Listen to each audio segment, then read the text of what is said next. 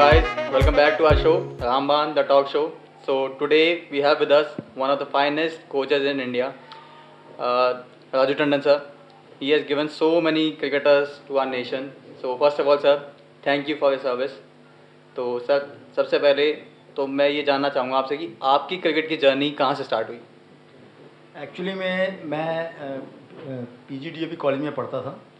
और उससे पहले स्कूल में भी मैं काफ़ी क्रिकेट खेली, लेकिन मुझे पी कॉलेज से काफ़ी रिकॉग्निशन मिली। उसके बाद यूजली यही होता है कि भाई अपने कॉलेज के लिए खेलना है, लेकिन मैं हरियाणा से रणजी ट्रॉफी खेल खेलने के लिए बिल्कुल तैयार था तो इसलिए मेरे को ज़्यादा प्रेफरेंस हरियाणा में मिलती थी। इसलिए मैं हरियाणा के लिए मैं खेला रणजी ट्रॉफी। और स्कूल में तो इतना प्रोफेशनलिज्म था, केंद्रीय विद्यालय में मैं पढ़ता था, लेकिन थोड़ा सा शौक मुझे स्कूल से लगा, लेकिन पी में आके और कॉलेज में आके और फिर हरियाणा क्रिकेट एसोसिएशन में आके मुझे रिकॉग्निशन मिली। सर उस टाइम पे आप किसको अपना एज अ आइडल देखते थे? उस समय हमारे समय में तेंदुलकर आए थे नए नए और उससे पहले गवास्कर का एंड था कपिल देव जी सर थे जिन्होंने बहुत इंस्पायर किया हरियाणा को। और चेतन शर्मा थे। तो ये सब लोग क्रिकेटर वहाँ थे राजेश पुरी था हमारे फरीदाबाद में विजय यादव थे जो हम इनको देख के कंपटीशन करते थे। और कंपटीशन करने के बाद हम भी कुछ लेवल तक क्रिकेट खेले रणजी ट्रॉफी कुछ मैचेस खेले। उसके बाद फिर हम प्रोफेशन में आ गए इस कोचिंग के। सर तो आपको कहाँ से लगा कि अब मुझे अपना प्लेइंग करियर एंड करना चाहिए कोचिंग स्टार्ट करनी चाहिए? एक्चुअल में क्या था कि थोड़ा जिस समय हम क्रिकेट खेलते थे वहाँ जोन क्रिकेट होती थी। North zone west zone south zone east zone central zone तो जोन जब टूटने शुरू हुए तो कंपटीशन ओपन हो गया। उस वजह से मुझे ये लगा कि कोई भी प्लेयर कहीं से भी माइग्रेट करके खेल सकता है। तो दिल्ली के हमारे प्लेयर होते थे प्रदीप जैन। वो जो है हरियाणा दिल्ली से हरियाणा आ गए। हरियाणा आने से ये हुआ कि हम, मैं भी लेफ़्ट आर्म स्पिनर था बैट्समैन था। तो कोशिश उन्होंने यही करी कि उसको प्रेफरेंस दिया। तो फिर मुझे ये लगा कि अब ये मुझे खिलाएँगे नहीं। क्योंकि जो सच बात यह है कि वो टैलेंट जो होता है हो सकता है कि सेलेक्टरों के विचार में मेरे से ज़्यादा टैलेंट उस बच्चे में था, उस लड़के में था प्रदीप जैन में तो उसको ले आ गया। और फिर मैं थोड़ा वेट भी किया कि दोबारा शायद मेरा नाम रणजी ट्रॉफी में आएगा, लेकिन नहीं आ पाया तो फिर मैं कोचिंग के प्रोफेशन में चला गया। मैंने डिप्लोमा किया है स्पोर्ट्स ऑफ़ इंडिया से। और ये बहुत अच्छा डिप्लोमा है और अच्छा कोर्स था जिसने मेरे को आज यहाँ इस मुकाम तक पहुँचाया। सर रणजी आपने मतलब कौन सी एज में मतलब आप रणजी मैं रणजी ट्रॉफी खेला हूँ तेईस चौबीस चौबीस पच्चीस छब्बीस तक खेला। छब्बीस तक। सर आपने कोचिंग कब स्टार्ट कर दिया? मतलब एज अ कोच बहुत मतलब कम एज के अंदर आप एज अ कोच हाँ एग्जैक्टली exactly, ये बिल्कुल आपने बहुत अच्छा क्वेश्चन पूछा। इसमें क्या है कि जब मैं कोचिंग मैंने करियर शुरू किया था तो जिस समय मैं सेंटर में गया तो लड़कों ने खुद सोचा कि ये लड़का क्या करने के लिए आया। उन्होंने मुझसे खुद आस किया क्वेश्चन कि आप क्या क्या नाम क्या करने आए हैं? यहाँ पर खेलने के लिए आए हैं? तो सर तो यहाँ कोई है नहीं आपको अपना आप कोचिंग करनी पड़ेगी। तो हमारे वहाँ के ग्राउंड्समैन थे उन्होंने बोला ये राजू सर हैं ये खुद कोचिंग तुम्हें देने के लिए आए हैं।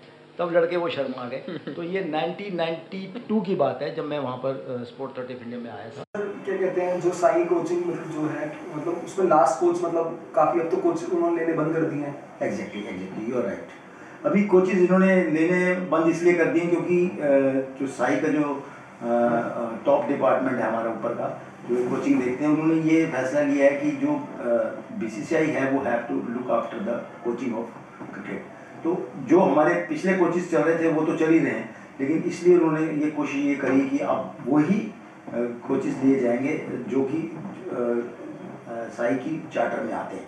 क्रिकेट नहीं आती कि क्रिकेट को पीसीसीआई ही देखेगी। बट सर इसके लिए तो मतलब टाइम टू टाइम क्रिकेट और कॉस्टली होता जाएगा।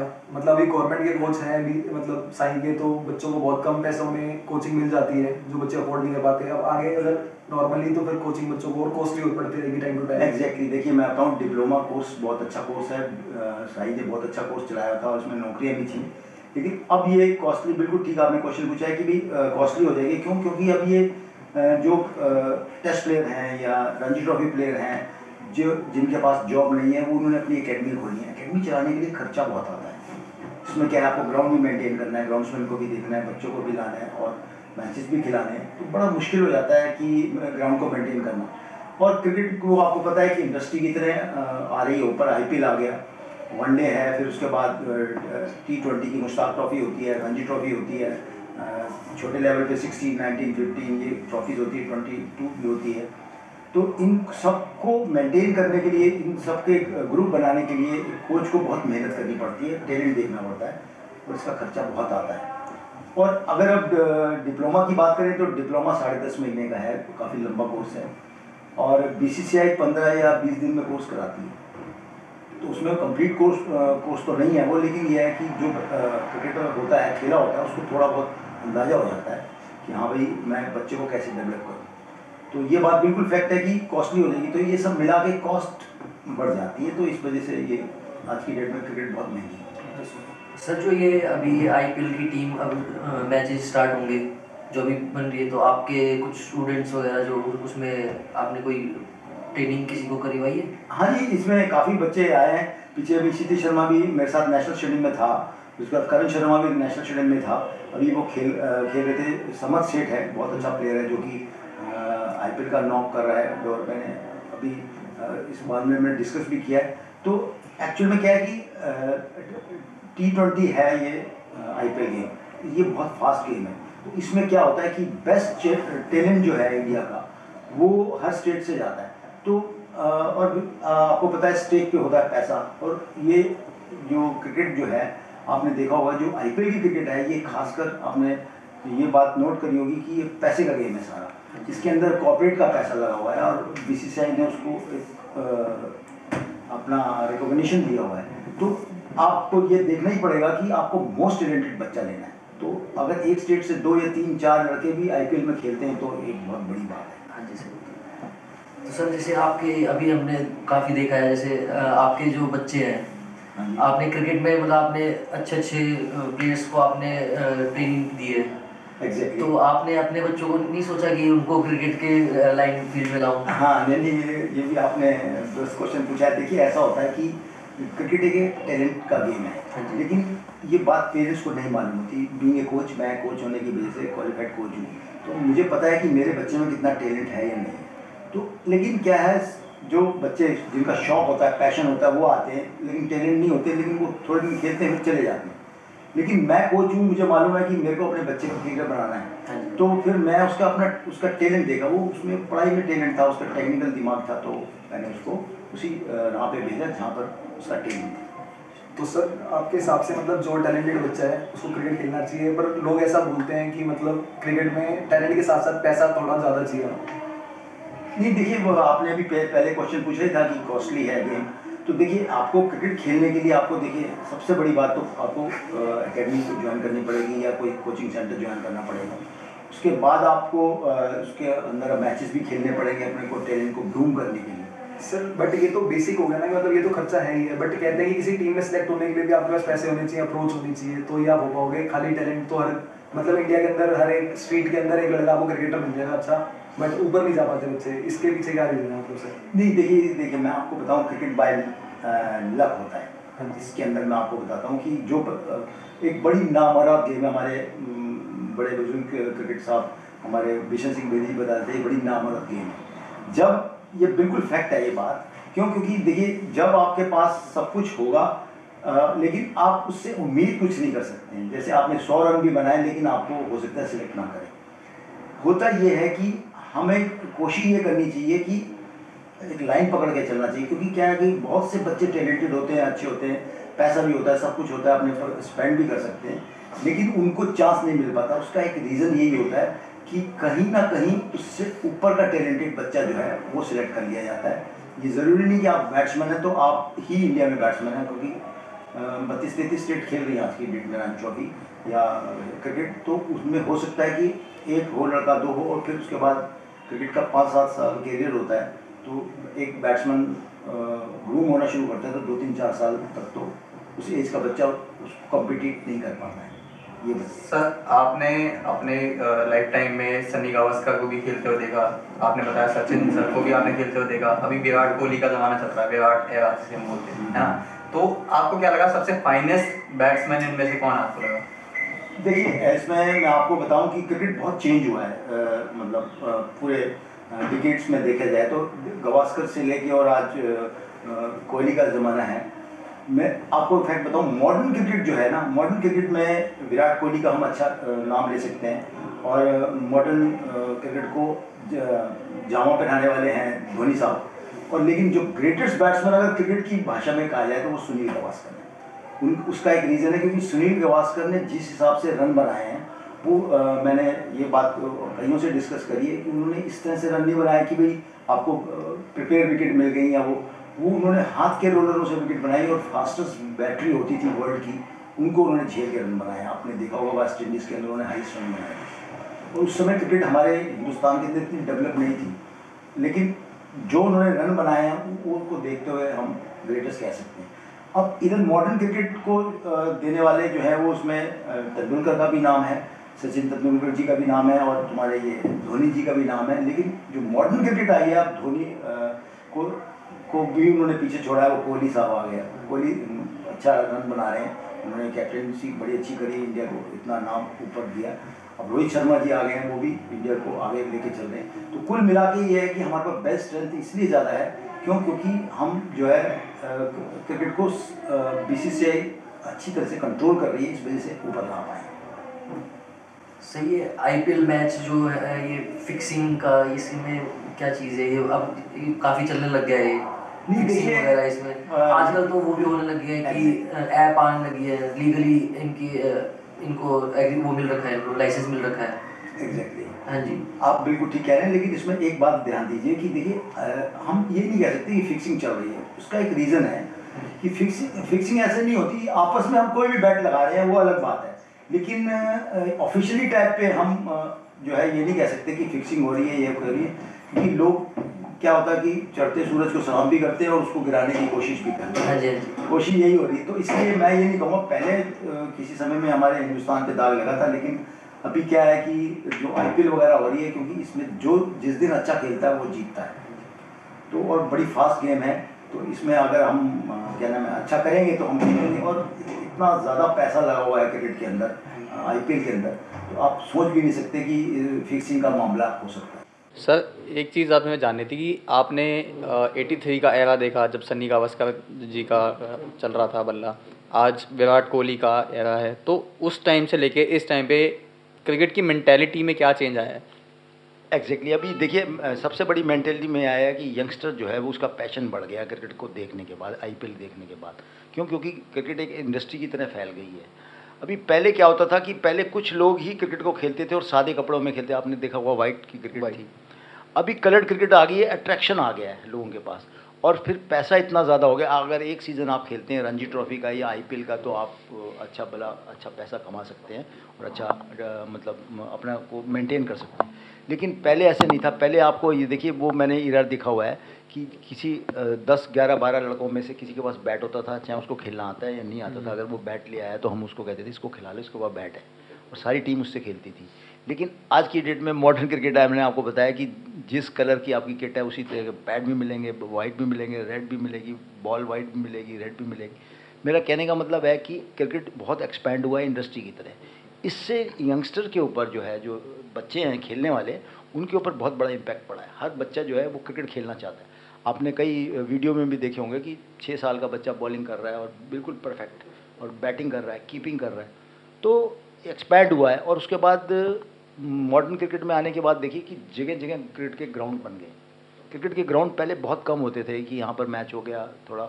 और ग्राउंड भी आप देखेंगे तो सोफेस्टिकेटेड ग्राउंड हो गए। तो लोगों ने इसके ऊपर एक विश्वास जताया है क्रिकेट के ऊपर और इस पर इन्वेस्टमेंट करी है। इस वजह से ये महँगी भी हुई है और अच्छी भी हुई है।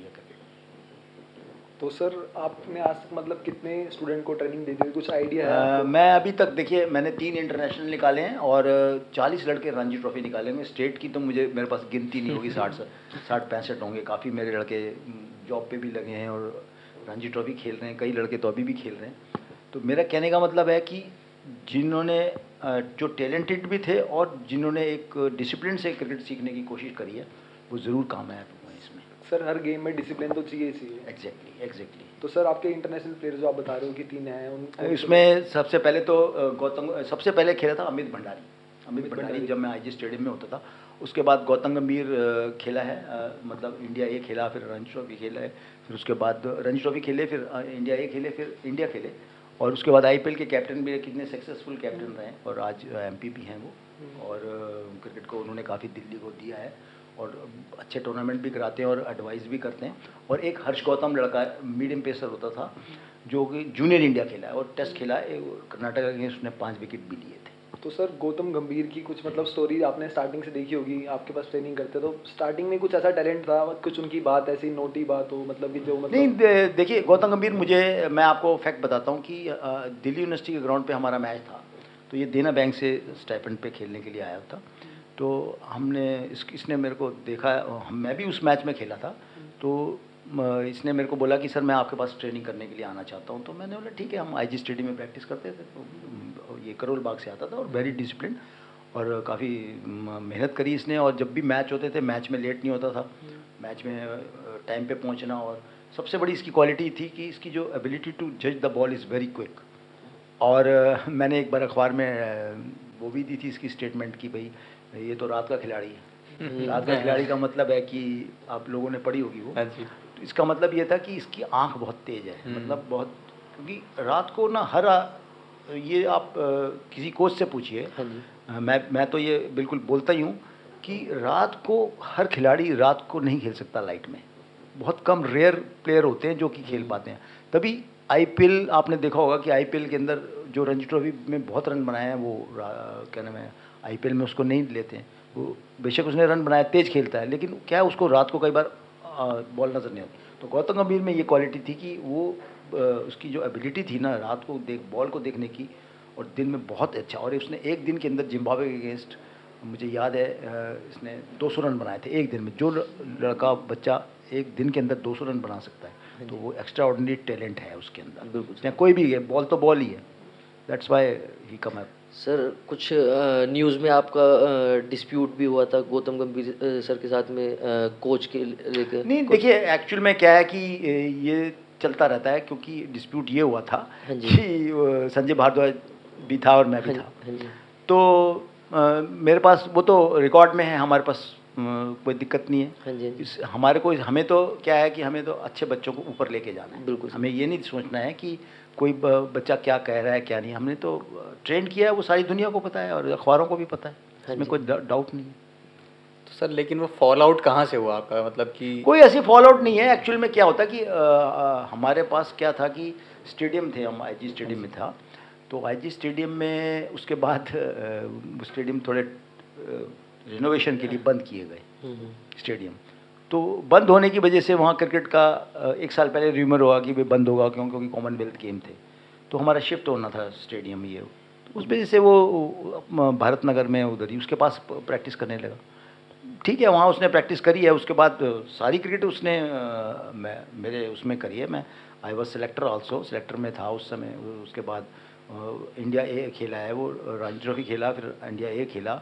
और इंडिया खेला तो हमारे साथ ही था उसके बाद वो उधर चला गया शिफ्ट हो गया कोई दिक्कत नहीं है हमें। हमें तो ये है कि हमें इस बात मेरे को तो इस बात की खुशी है कि चाहे कोई भी हो जो अच्छा टैलेंट था वो ऊपर आया और उसने हिंदुस्तान के लिए कुछ किया।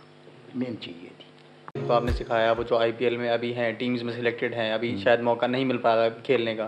तो क्या लगता है उनमें से कोई एक आपकी नज़र में ऐसा कि जो आगे इंडिया को रिप्रेजेंट कर सकता है? इंडिया को रिप्रेजेंट करने के लिए करण शर्मा है। करण शर्मा जो यूपी का कैप्टन है। प्लस समर्थ सेठ है। समर्थ सेठ इज़ डूइंग वेरी वेल और क्षिति शर्मा तो अभी खेल रहा है लेकिन आगे उसको कितना मौका मिलता है देखते हैं। बाकी ये बच्चे दो अच्छे हैं जो कि ऊपर आ सकते हैं। और बाकी छोटे बच्चों में 1916 वगैरह खेल ही रहे हैं बच्चे। जो बच्चे ऊपर आएँगे, हम उनके लिए हो हो सकता है कोई और भी ऐसा सोर्स पैदा करें कि वो दूसरे स्टेट के लिए भी खेल सकें। क्योंकि दिल्ली में देखिए, क्या है कि आप हर एक टीम के लिए 16 17 18 बच्चे चुन सकते हैं, इससे ज़्यादा नहीं। तो हो सकता है वो दूसरे स्टेट से भी खेल सकते हैं। तो बीसीसीआई ने ये बड़ा अच्छा किया है कि जो जो आर टैलेंटेड बॉय वो किसी भी स्टेट से रिप्रेजेंट कर सकते हैं। कोई ऐसा बात है नहीं। सिंपली इनको एनओसी लेनी होती है दिल्ली से। तो सर जो पॉलिटिशियंस का इन्वॉल्वमेंट क्रिकेट में इतना ज़्यादा है तो मतलब ये एविडेंट तो है कि मतलब क्रिकेट के अंदर मतलब लाइक एवरी अदर स्पोर्ट की पॉलिटिक्स है है ना? तो जैसे अभी जय शाह जी हैं वो हमारे सेक्रेटरी बने हैं बीसीसीआई में तो मतलब जो गरीब घर के लड़के होते हैं है ना? तो उनका कितना चांस होता है कि वो आगे बढ़ के आ सकें? नहीं देखिए इसमें इसमें देखिए मैं आपको बताऊँ एक एडमिनिस्ट्रेशन अलग चीज़ है और क्रिकेट का अलग चीज़ है। अगर जय शाह जी वहाँ चला रहे हैं क्रिकेट को तो एक ऑर्गेनाइज वे में अच्छी तरह से चला रहे हैं तो वो क्रिकेट को ही फ़ायदा हो रहा है एक बात। दूसरा ये है कि जो बच्चे टैलेंटेड है क्योंकि क्रिकेट सेक्शन और वो सेक्शन बिल्कुल अलग है। वो एडमिनिस्ट्रेशन पास है कि जैसे फॉर एग्जांपल आप अ, को क्लास में पढ़ना है तो वो टीचर और स्टूडेंट का इंट्रैक्शन होता है। और अगर एडमिनिस्ट्रेशन चलाना है तो वो प्रिंसिपल देखती है प्रिंसिपल पढ़ाती नहीं उसी तरह से ही क्रिकेट में भी है कि क्रिकेट में कोचेज़ हैं आपके टेस्ट प्लेयर हैं जो कि देखते हैं इसको। और बाकी इंफ्रास्ट्रक्चर के लिए अलग से कमेटी होती है ग्राउंड्समैन है और क्या नाम है क्यूरेटर्स होते हैं। उनका डिपार्टमेंट अलग है, लेकिन इनको एक सही तरीके से मैनेज करने के लिए एक अच्छा आदमी चाहिए। तो वो जय शाह जी बहुत अच्छा कर रहे हैं। और आप, आपके सामने हैं कि इंडिया की जो जितनी भी टीमें जो खेल रही हैं इंडिया के अंदर या बाहर जाती हैं तो विद फ्लाइंग कलर्स आती हैं वहाँ पे। सर एक इंटरव्यू में मैंने देखा था ललित मोदी जी के इंटरव्यू में कि उन्होंने एक स्टेटमेंट दिया था कि पूरे वर्ल्ड में कहीं भी क्रिकेट होता है तो बीसीसीआई के पास उसका कंट्रोलिंग शेयर है कि 50 परसेंट रेवेन्यू तो बीसीसीआई लेता है। तो क्या ये फेयर है एक नेशन के पास इतनी पावर होना? नहीं इसमें फेयर की बात नहीं है। मैंने आपको बताया ना कि आज की आज का ज़माना काबिलियत का है। अगर इंडिया के पास ये काबिलियत है तो क्यों नहीं वो करे?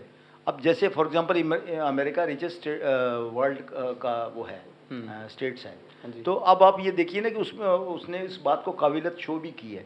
तो वही चीज़ हमारी इंडिया में अगर इंडिया के पास आप इससे पता लगा सकते हैं आईपीएल की कि सारे जितने भी प्लेयर्स हैं वो यहाँ आके आईपीएल खेलना पसंद करते हैं। वो इसलिए करना चाहते हैं क्योंकि we have got a governance अच्छी है बीसीसीआई के अंदर। उसी उसी तरह से हमारे पास ग्राउंड्स बहुत अच्छे हैं। उसी तरह से हमारे पास उसको मैं क्या नाम है मैनेज करने के लिए पावर बहुत अच्छी है। और यहाँ से कुछ प्लेयर्स जो बाहर से आते हैं अपना टैलेंट शो करने के बाद अपनी टीम के अंदर आ जाते हैं अपनी कंट्री की टीम में आ जाते हैं। तो इसमें बुरी बात नहीं है। फाइनेंशियल की अगर कुछ बात होती है तो वो इंडिया की तरफ़ देखता है। बिल्कुल। और वो मैक्सिमम रेवेन्यू हमारा इंडिया ही देता है उनको। एब्सोल्युटली तो सर लेकिन इससे एक चीज़ होती है ना जब भी हमारे कोई प्लेयर की बहुत कोई अचीवमेंट होती है सपोज़ कि ICC player of the year कोई बनता है सपोज़ विराट कोहली बने हैं तो लोगों की नज़र में तो ये होता है ना कि ये लोग तो ऑलरेडी पैसा दे रहे हैं तो आईसीसी उनको बना रही है बदले में तो इनकी रियल अचीवमेंट नहीं है या इनको ज़्यादा प्रमोट कर रही है आईसीसी तो नहीं नहीं ऐसा नहीं है मैंने आपको बताया ना। देखिए ऐसा कुछ नहीं है। ये तो ग्राउंड का खेल है और अभी मैंने पीछे भी बोला है कि ये क्वांटिटेटिव गेम नहीं है क्वालिटेटिव गेम है। तो चार या पाँच लोगों की कमेटी बैठती है वहाँ पर। तो हम कंपैरिजन करते हैं ना कि हम उनको वो देते हैं कि नंबर देंगे कि ये बीस है ये इक्कीस है ये पच्चीस है ऐसे नहीं। तो अगर विराट कोहली को क्या नाम है वर्ल्ड का रैंकिंग वन मिल रहा है या और भी हमारे जो जितने भी प्लेयर्स खेल रहे हैं उनको अगर रैंकिंग मिल रही है तो ड्यू टू देयर टैलेंट और जो उन्होंने किया है उसका ही मिल रहा है उनको। ऐसा नहीं है कि आप कई बार ऑस्ट्रेलिया के प्लेयर थे देखे देखा होगा आपने उन्होंने अच्छा किया तो उनका नाम आएगा। उसी तरह से इंग्लैंड का ने इस बार टी ट्वेंटी का वर्ल्ड कप जीता है तो अगर टी ट्वेंटी की रैंकिंग बैठती है तो उनके प्लेयर का हंड्रेड परसेंट नाम आएगा उसमें।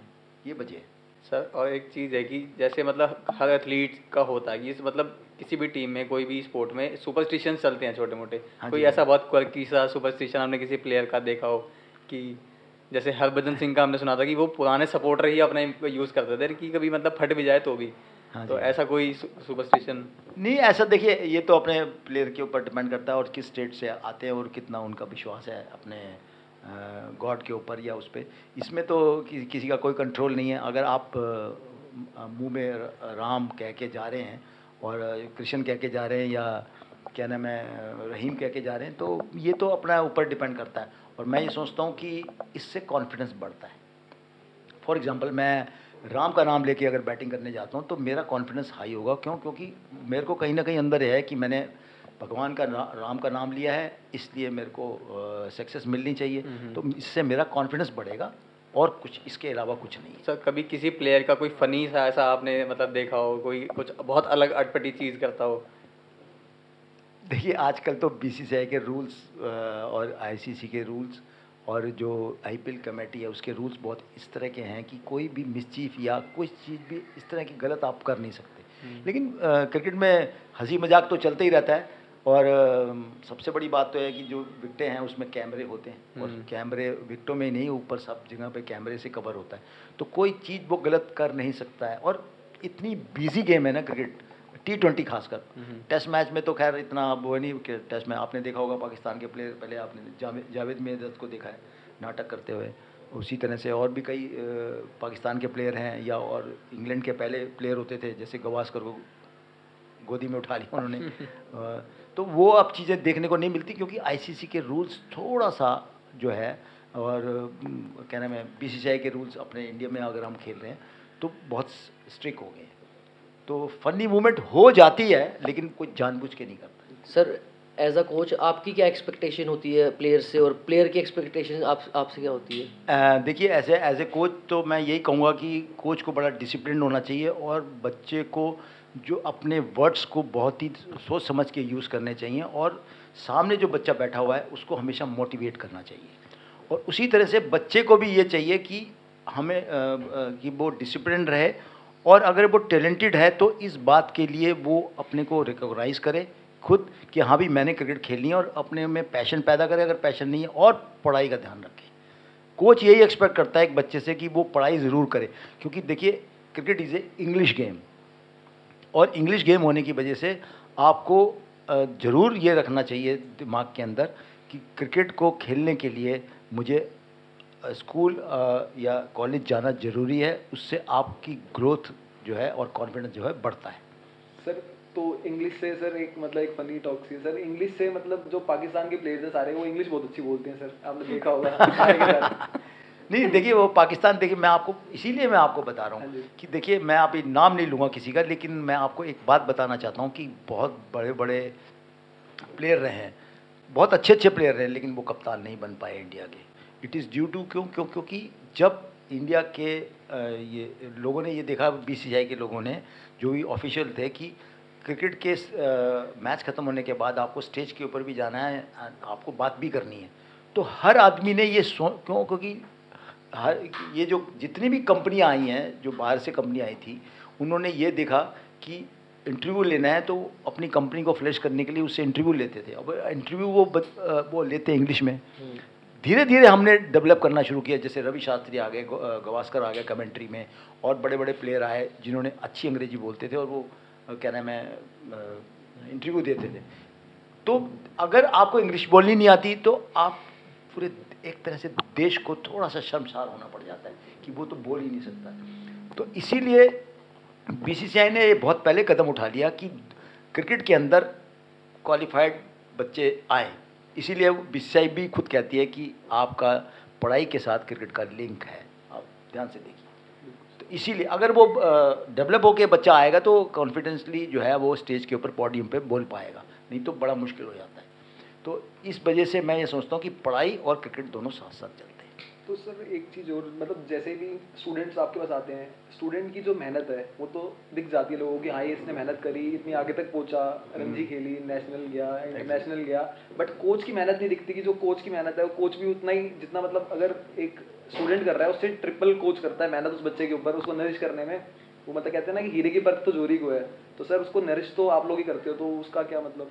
नहीं ऐसा कुछ नहीं है। देखिए मैं आपको बताऊँ कोच आजकल प्रोफेशनल है। हाँ जी। कोच प्रोफेशनल हैं क्योंकि कोच आप जब तक नहीं बन सकते जब तक आपने क्रिकेट ना खेली हो या आपको क्रिकेट की सेंस ना हो। जैसे मैंने डिप्लोमा भी लिया मैं क्रिकेट भी खेला उसी तरह से और भी जो कोचिज होते हैं वो सारे प्रोफेशनल हैं।